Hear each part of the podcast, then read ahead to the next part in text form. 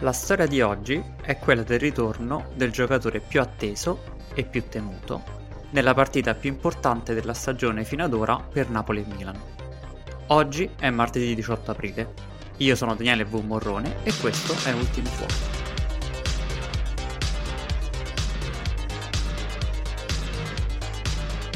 Ieri sera si è conclusa la trentesima giornata di Serie A con il pareggio tra Atalanta e Fiorentina. Un pareggio tutt'altro che noioso, con un buon ritmo di gioco, come lecito aspettarsi tra una squadra di Gasperini e un italiano. A passare in vantaggio è stata l'Atalanta con un bellissimo gol di Mele. Il gol è nato da una palla recuperata in avanti da Ederson, una delle sue specialità, e il cui rimpallo finisce proprio nella zona di Mele che si era centrato da destra. Il danese vince il contrasto, poi con un tocco supera l'intervento di Igor in area e, in anticipo, supera il portiere.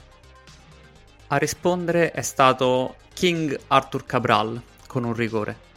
Il rigore viene fischiato con l'ausilio del V A R per trovare il tocco con il braccio di Toloi su un cross di Mandagora. Un punto che poi viene salvato per l'Atalanta da Sportiello con una grandissima parata nei minuti di recupero.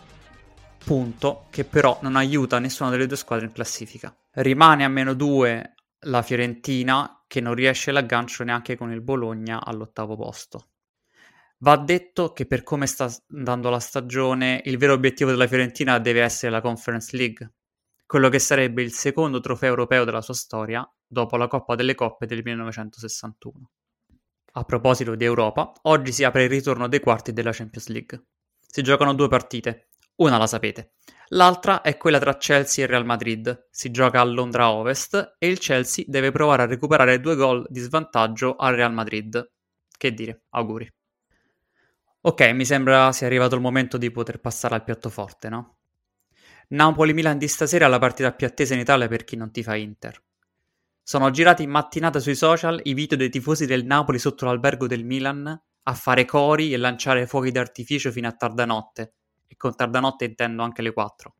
Mi viene in mente il fatto che l'ultima volta che si è giocata una partita di un livello tipo questa, ovvero la sfida scudetto del primo maggio millenovecentottantotto tra il Napoli di Maradona e il Milan di Gullit, di cui tra l'altro potete leggere sull'ultimo uomo un pezzo della scorsa settimana, il Milan, proprio per evitare questa cosa, prenotò in tre diversi alberghi, due in centro e uno a Sorrento, scegliendo solo all'ultimo l'albergo Jolly a Napoli, assicurandosi i piani sopra il ventiquattresimo, così da sperare di attenuare il più possibile questa cori, ma alla fine è andata benissimo lo stesso, perché dicono da Milano che la nottata non è stata insonne, dato che era una camera insonorizzata.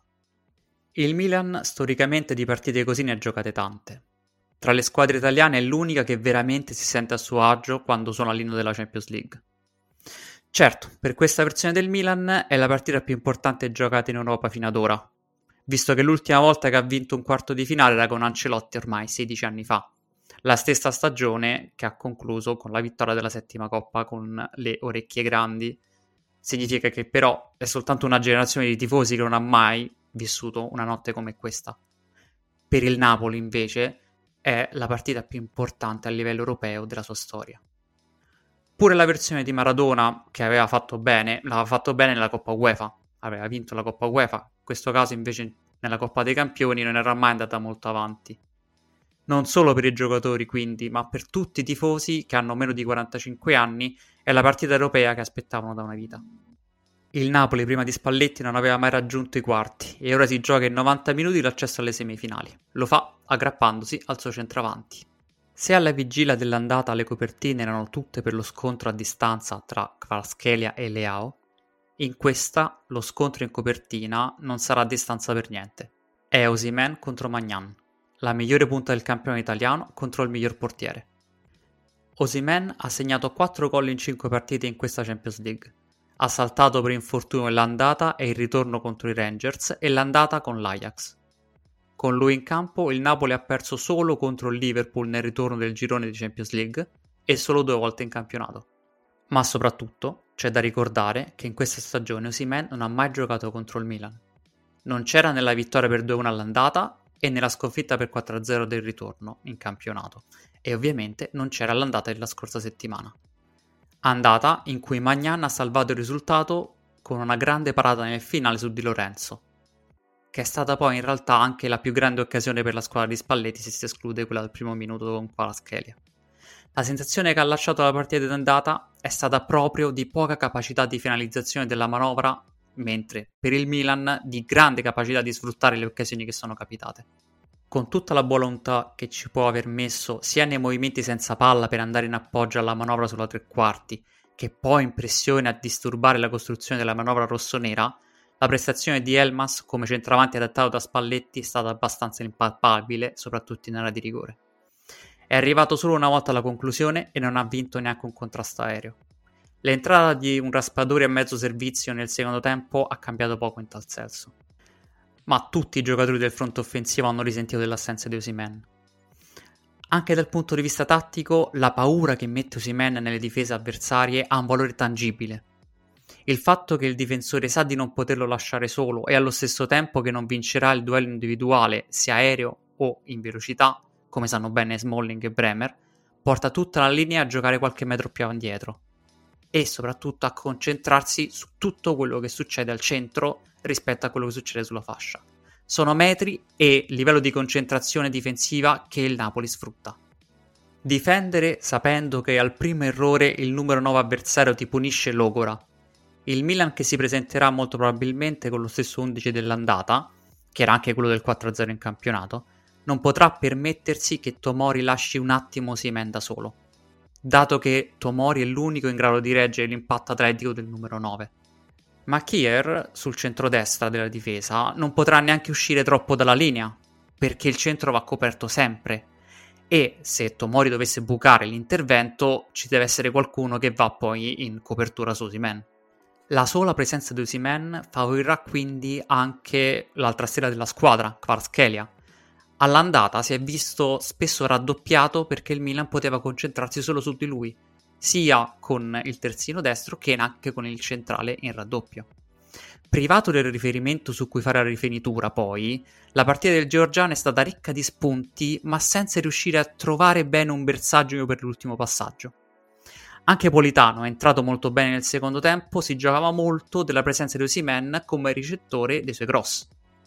Ma è in generale tutto il Napoli che sembra vivere con una scarica di fiducia extra quando gioca Osimhen. E quando Osimhen si accende.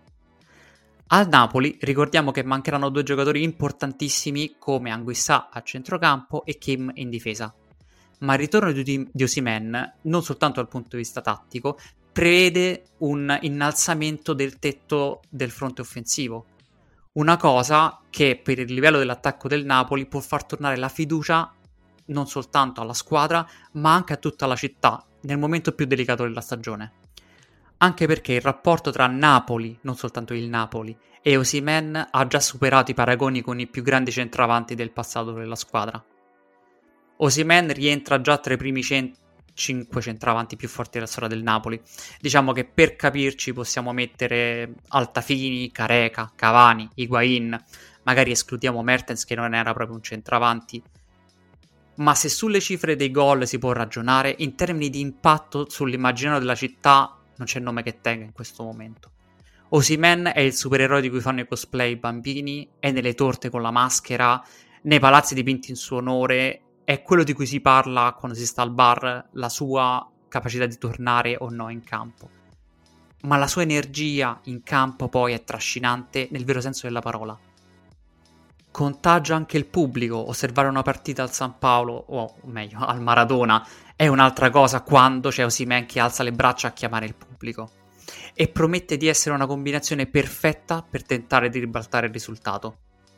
Napoli aspettava Osimhen come gli Achei aspettavano il ritorno di Achille sui campi di battaglia, con la differenza che l'eroe greco si era ritirato di sua spontanea volontà, mentre Osimhen avrebbe probabilmente giocato anche zoppo se il Napoli gli avesse dato l'ok. Come ha ricordato Simone Conte nella puntata di ieri, la sua voglia di spaccare il mondo si è vista tutta nella traversa presa contro l'Hellas. Osimhen è carico e vuole dare la carica.